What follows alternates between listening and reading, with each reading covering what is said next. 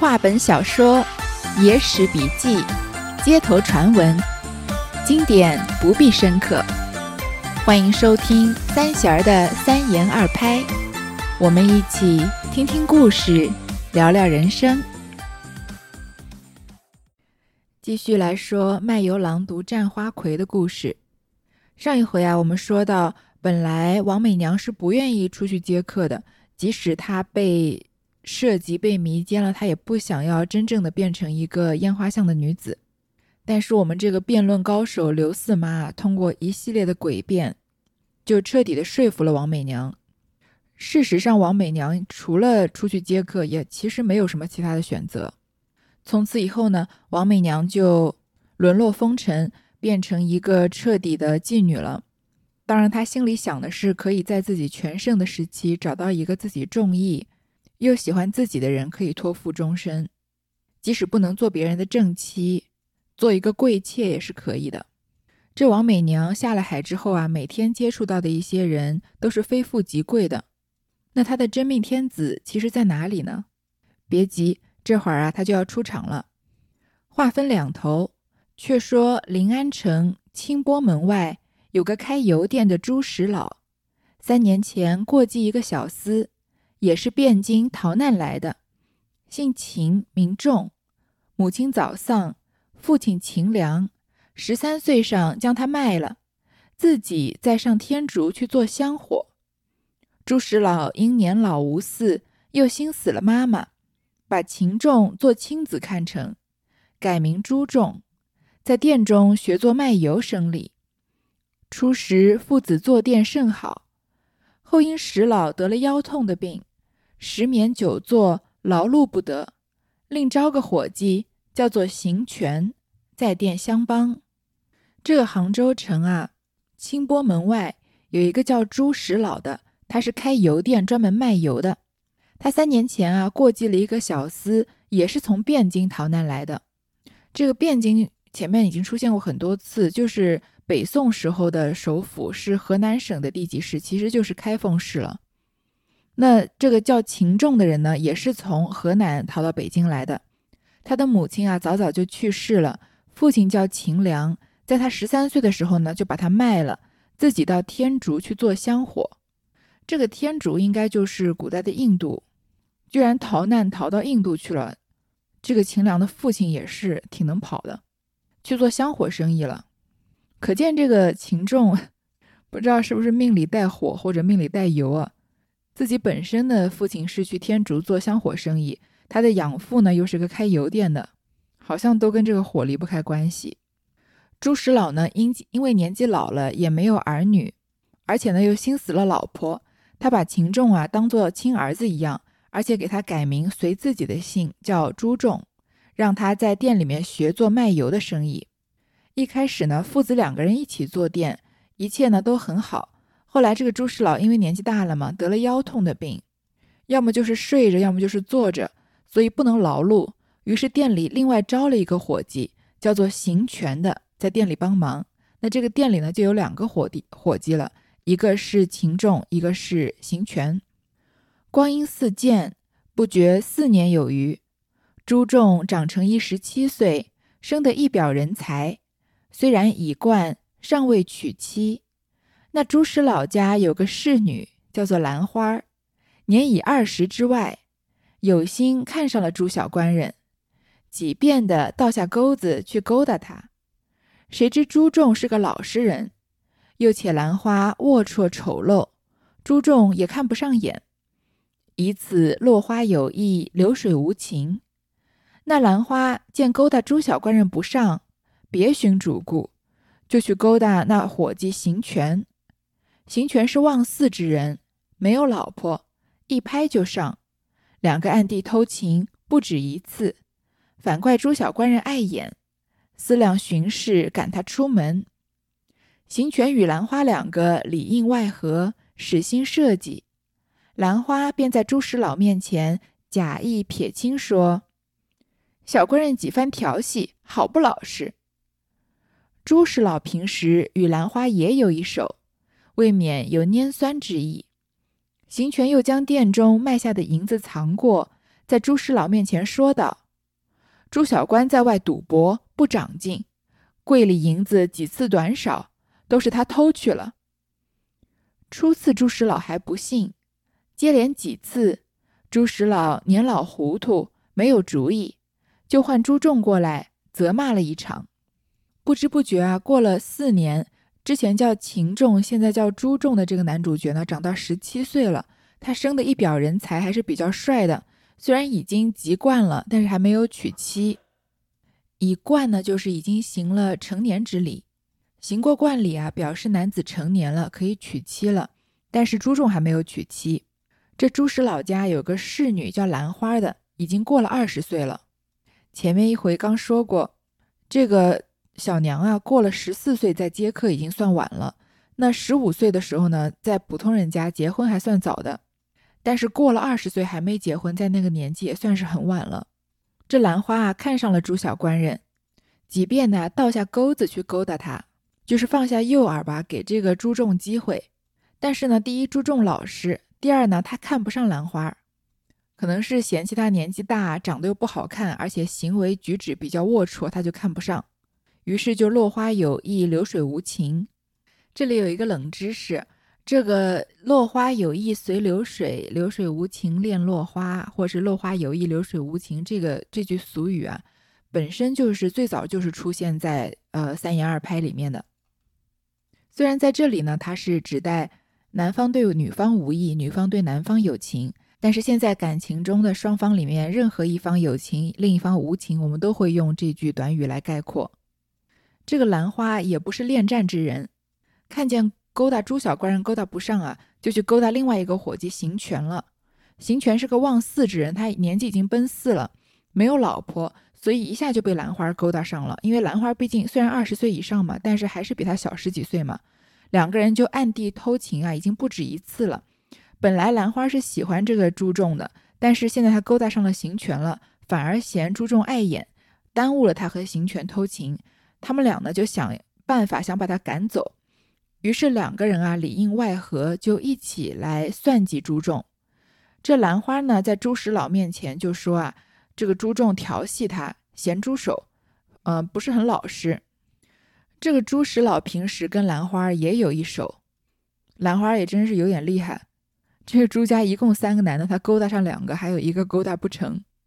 所以他听说啊，这个朱仲对兰花动手动脚，他有点吃醋。这在情感上面已经有一点排斥他的这个继子朱仲了，而行权呢，店里的伙计又常常把店里的银子藏起来，在朱师老面前就说啊是朱仲偷的，说他在外面赌博不长进，所以柜子里的银子几次短少了，都是被他偷走的。毕竟朱师老还是养了朱仲四年的，所以一开始他还不信，但是接连发生几次，这个邢权和兰花里应外合。这朱师老年纪又大了，慢慢有点糊涂了，没有主意，就叫朱仲过来啊，把他责骂了一场。朱仲是个聪明的孩子，已知行权与兰花的计较，欲待分辨，惹起是非不小。万一老者不听，枉做恶人，心生一计，对朱石老说道：“店中生意淡薄，不消得二人，如今让邢主管坐店。”孩儿情愿挑挑担子出去卖油，卖得多少，每日纳还，可不是两重生意。朱师老心下也有许可之意，又被邢权说道：“他不是要挑担出去，几年上偷银子做私房，身边积攒有余了，又怪你不与他定亲，心下怨怅，不愿在此相帮，要讨个出场，自去娶老婆，做人家去。”朱石老叹口气道：“我把他做亲儿看成，他却如此歹意，皇天不佑。爸，爸，不是自身骨血，到底粘连不上，由他去吧。”遂将三两银子拔与朱仲，打发出门，寒下衣服和被窝都叫他拿去。这也是朱石老好处。朱仲料他不肯收留，拜了四拜。大哭而别，正是孝己杀身因谤语，身生丧命为谗言。亲生儿子犹如此，何怪明灵受枉冤？朱重很聪明，他知道这个时候啊已经被邢权和兰花联手陷害了。他如果直接到自己的养父面前去解释呢，他又担心朱石老不听他的，所以啊，他干脆就想说惹不起我还躲不起嘛。他就对朱石老说啊，店里面上门的生意不好，不需要两个人做店。不如以后啊，就让行权在店里面管着。如果有客人上门来买油啊，由他处理。那我呢，就挑着担子去沿街卖油，卖的多少啊，每日的钱全部都拿回店里，这样不就有两重的生意可做了吗？这朱师老啊，也觉得有道理。但是这时候行权就进谗言，说啊，他不是真的有心要出去挑担卖油，是这几年啊，他在店里面偷的银子做私房钱偷够了。他又怪你呢，不给他做主定亲娶老婆，所以他怨恨你，不愿意再在这里帮忙了。他要带着他从店里偷的银子啊，跑出去，自己出去娶老婆，自己成家立业。这个时候的朱石老已经被兰花和邢权联手骗得服服帖帖的嘛，所以他就完全相信了邢权的说法，非常伤心，很难过，想说我把他当亲生儿子看，但是呢，他却有这样的歹意，不怀好心，看来啊，是老天不保佑我。算了吧，毕竟不是自身的骨血，到底啊不可能像亲儿子一样亲，就是一块石头，他怎么捂也捂不热嘛，就让他走吧。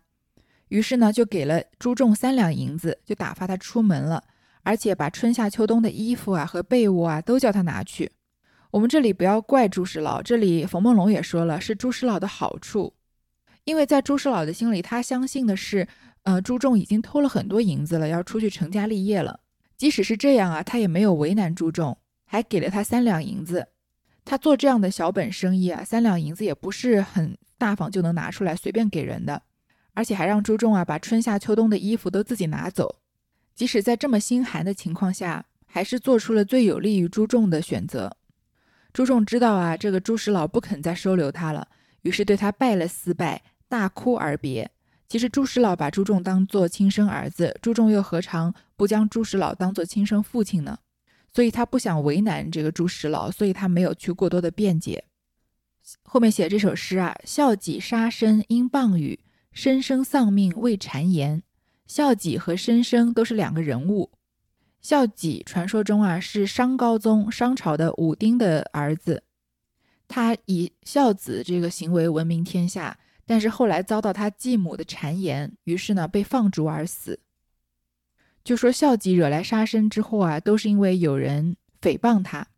这申生呢，就是晋国的太子，他本身姓姬，是晋献公和他的夫人齐姜所生的孩子，在春秋时期是晋国的太子。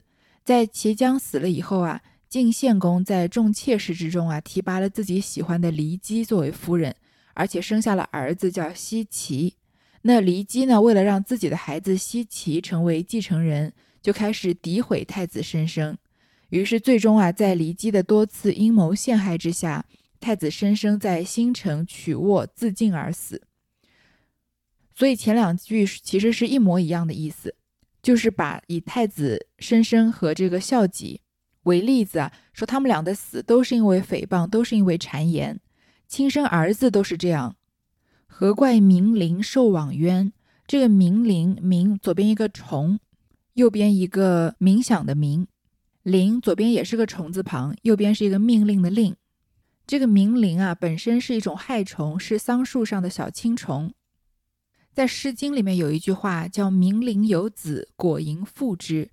这个果蝇啊，就是另外一种昆虫，有点像这个蜂蜜蜂这个蜂类。那《诗经》这句话大意就是说啊，冥灵如果生了幼子，果蝇们也可以孵育它。所以这两句诗里面出现了两种昆虫。所以啊，后来就用冥灵来指养子。所以亲生儿子都有可能被谗言给迫害，导致这个丧命。那杨子会受冤枉，就更不必说了。原来秦良上天竺做香火，不曾对儿子说之。朱重出了朱石老之门。在众安桥下另了一间小小房儿，放下被窝等件，买具锁儿锁了门，便往长街短巷访求父亲。连走几日，全没消息，没奈何，只得放下。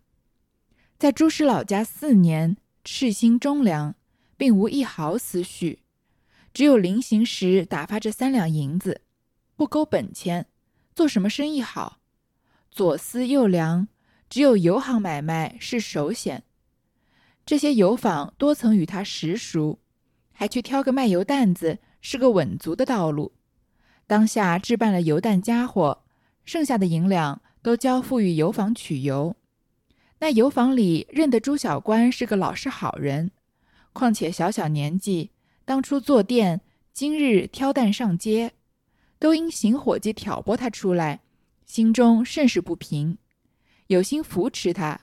只拣应亲的上好进油与他，签子上又明让他些。朱仲得了这些便宜，自己转卖与人也放些宽，所以他的油比别人分外容易出脱，每日竟有些利息，又且俭吃俭用，积下东西来置办些日用家业及身上衣服之类，并无枉费。心中只有一件事未了。牵挂着父亲，思想向来叫做朱重，谁知我是姓秦，倘或父亲来寻访之时，也没有个应有，遂复姓为秦。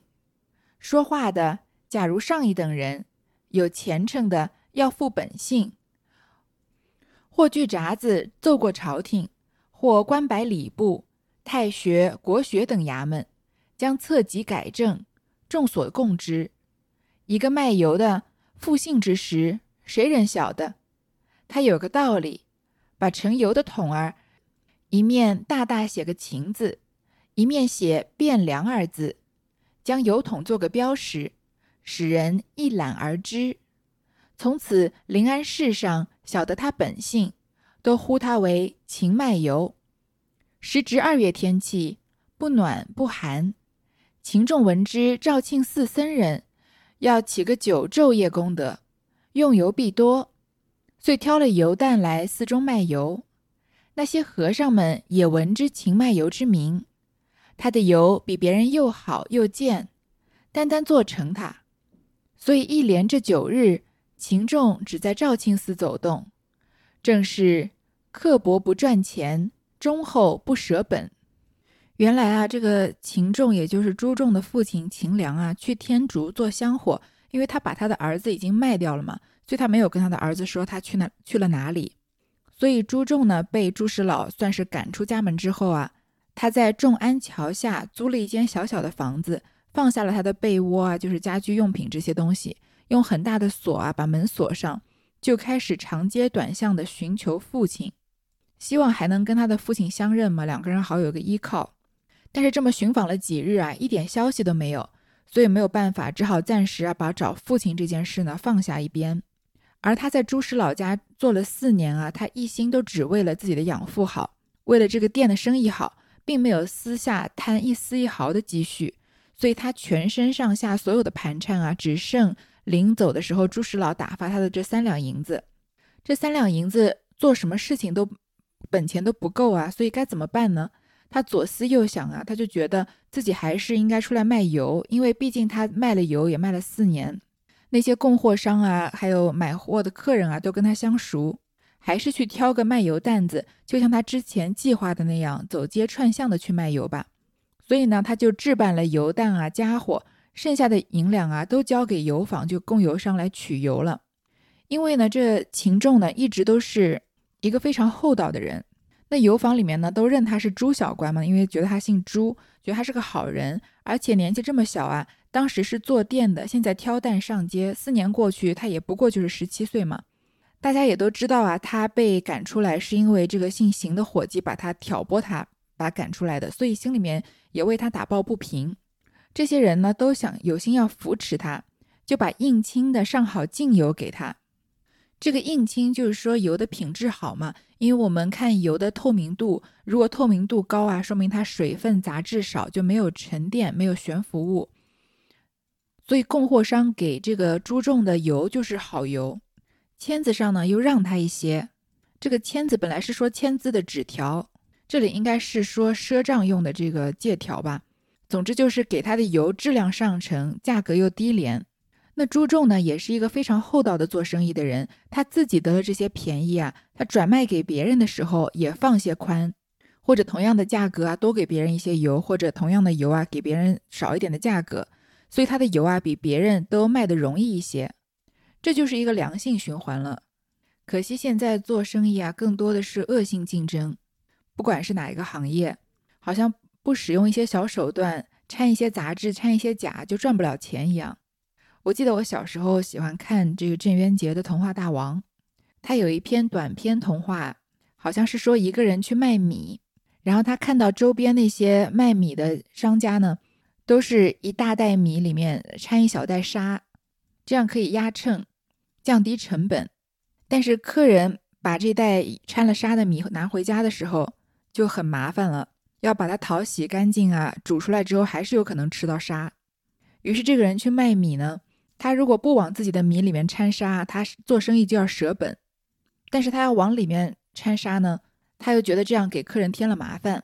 于是啊，他就一样卖一袋米，然后同时呢附带一小包的沙给客人，把这个沙单独包装，然后跟客人摆明了说这是行业的行规，一袋米必须要掺一袋沙。但是呢，我就不把它和在一起了，这样你能吃到优质的大米，我也能赚到一样的价钱。然后他的生意越来越好啊！从此以后，他开了一家店，就叫一袋沙米店。这童话故事，毕竟大多数的面向的读者还是小孩子，或者是未成年人，所以我们不用深究他这个故事里面的逻辑性。我觉得童话故事有的时候就跟三言二拍这样的民间故事一样，他如果完成了一个帮助人们树立正确价值观的任务啊，就算是达到使命了。所以，我们生活中其实也是一样。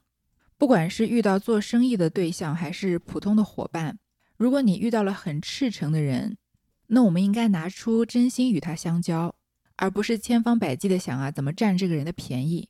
如果我们自己心里面还有一份赤诚，对这个世界很多约定俗成的潜规则觉得反对，然后有的时候可能长辈也或者身边的人会以好心来劝你说，不要这么执着吧，不要这么刻板吧。你这样子横冲直撞啊，在这么现实的世界里啊，很容易头破血流的。但是我总是觉得啊，如果有一天我们终将要被岁月磨平棱角，那在我们心里面还有那个横冲直撞的小孩子的时候，应该好好的保护他。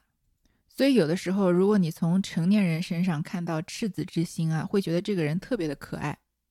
再给大家说一个故事，因为我的听众里面可能大多数都是和我年纪相仿的，或者稍微年长一些的。不知道是不是对这个日本的动漫和二次元啊接触接触的比较少一些。我在高中的时候看过一部动漫叫《水果篮子》，剧情不说了，里面有一个男孩啊给很多人讲了一个故事，就是一个旅人的故事。这个旅是旅行者的旅，就说啊有一个很笨的旅人出去旅行，他有多笨呢？他总是很轻易就相信别人，一下子就上当。有老妇人跟他说啊，请你借我一些钱买药吧。他就把身上所有的钱都给了他，所以久而久之啊，镇上所有的人都来骗他，骗他的钱，最后连他的衣服和鞋子都骗走了。这女孩子跑过来跟他说啊，我妹妹我妹妹生病了。这旅人就把他自己的披风给了这个女孩子。老农说呢，我的我已经没有钱买种子种田了。旅人就把靴子也给了老农。可是这个旅人因为很笨。所以，当他听到镇上的人说“谢谢你帮助我”的时候呢，他还很感动的说：“祝你幸福，祝你幸福。”最后啊，这个旅人全身赤裸，因为他身上已经没有钱，所有能脱下来给别人的东西都给别人了，他感到非常的羞耻，所以他决定啊躲到森林里去。结果这次啊，他又碰到了住在森林里面的魔鬼，因为魔鬼想要吃旅人的身体，想吃他的肉，就说了好多好话，想骗他。然后骗他说啊，自己现在很饿很冷，一定想要一定需要吃到人肉才能继续生存下去。这旅人啊，又再度被魔鬼骗了。他先给了他一只脚，又给了他一只手，最后这个旅人啊，只剩下头了。他还是把眼睛最后给了那个魔鬼。魔鬼一边吃他的眼睛，一边跟他说谢谢，并且说啊，我有礼物要回送给你。于是呢，就把礼物放在那里。结果这个魔鬼给这个旅人的礼物啊。是一张纸条，纸条上只写了“笨蛋”两个字。这魔鬼把这个旅人几乎要吃干抹净啊！最后还嘲笑他是个笨蛋。可是这个旅人却哭起来了，他说啊，谢谢你，这是我第一次收到礼物，我真的好高兴，谢谢你，谢谢你。从失去眼睛的眼眶啊，不停地流下眼泪，最后这个旅人就这么死去了。这个故事听起来很荒谬，好像是告诉我们啊，一味的做烂好人没有一个好下场的故事。但是这个动漫里面讲故事的这个小男孩最后说呢，我常常想起那个一直被骗，最后只剩下一个头，还边说谢谢边哭的旅人。我突然感觉到啊，他真的是一个好可爱的人，被欺骗、被背叛、损失金钱。付出体力，想这些都是没用的，因为这个旅人根本没有想到这些。或许对别人来说他很笨，但是对我来说他一点都不笨。对别人来说他可能很好骗，但是我绝对不会骗他，我一定会好好保护他。我只希望啊，他每天都能开开心心的。我高中的时候听到这个故事啊，一直记到现在。如果我们内心深处啊还有这样一个傻乎乎的旅人的话，如果这个世界上的人都像镇子上的人，像森林里的魔鬼一样，因为他善良，因为他好骗，所以来骗他，所以来占他便宜。如果这个世界上没有人保护这个旅人的话，那我们至少可以像这个讲故事的小男孩一样，努力的去保护这样可贵的品质。不知道会不会有人觉得这个说法过于圣母，好像有一种在世界中心呼唤爱的这种假大空的感觉，但其实不是这样的。因为要根据自己的坚持和这个世界上已经建立好的约定俗成的规则唱反调，本来就需要很大的勇气和很大的智慧。大多数人做不到，所以他们被这个世界同化了。如果你认为这个世界上有不对的事情，尽管大多数人都这么做，但你愿意坚持自己的行为或者坚持自己的想法，这其实需要很大的勇气和很大的智慧才能做到。现实生活中啊，有时候真的有这样的人存在的时候。可能会因为他和大多数人的行为不同而显得格格不入，而让这个人显得有些可笑，或者使人讨厌，让人觉得啊，怎么人人都没有问题，就你有这样的问题呢？但是这样的人啊，其实就像卖一袋米要掺一小袋沙子搭配着卖，像那个赤身裸体走在森林里的旅人一样，有可能啊，才是那个敢于和社会秩序发起挑战，愿意在大庭广众之下说。皇帝根本没有穿新衣的那样难能可贵的人。好，因为朱重做生意啊有一个良性的循环，所以他卖油啊也比别人容易一些，每日啊都赚了一些利息，而且他又省吃俭用，所以呢积下了一些积蓄来。他积累下的积蓄啊也没有浪费，都是用来啊自己过日子。但是他心中有一件事未了，因为他是被朱石老收养，所以改名叫朱重的嘛。但是他既然被朱石老赶出家门了，他希望改改回自己原本的姓，姓秦。这样子，如果他的父亲回来找他的时候啊，也能找得到。这改姓呢，如果像文章说的，如果是上一等人有虔诚的，比如说是要做官的、有仕途的，要恢复本姓啊，有一个很难的、很长的程序要走，要递札子，这个本子啊，奏过朝廷，要官白礼部，这个官白就是禀告的意思。太学、国学这些衙门要把自己的册籍改正，所有人都知道啊，你改了姓了。但是这是对有虔诚的人，这朱重呢，只是个卖油的，他要改姓，哪要经过这么多程序啊？所以啊，他就把自己盛油的桶啊，在一面上大大的写了一个秦字，他本身的姓；一面上写了汴梁两个字，就是他的家乡，将油桶做这个标识，这样别人一看就知道是卖油的姓秦的人来了。从此啊，临安镇上的人啊都晓得他的本姓，都叫他秦卖油。秦仲不仅是做生意本分的，他还很聪明，能看得见商机。当时啊是二月的天气，不冷不热。秦仲听说啊，肇庆寺的僧人啊要做九个昼夜的功德，那僧人做功德是要焚香嘛，就一定会用到很多油，他就挑了油担啊来寺中卖油。这些和尚们呢，也早就知道秦仲的名声，知道他做生意啊是个厚道人，油比别人又好，价格又便宜，所以呢，就相当于是让他垄断了这个油的生意。这一连九天啊，秦仲都只在肇庆寺走动。这就是啊，刻薄不赚钱，忠厚不舍本。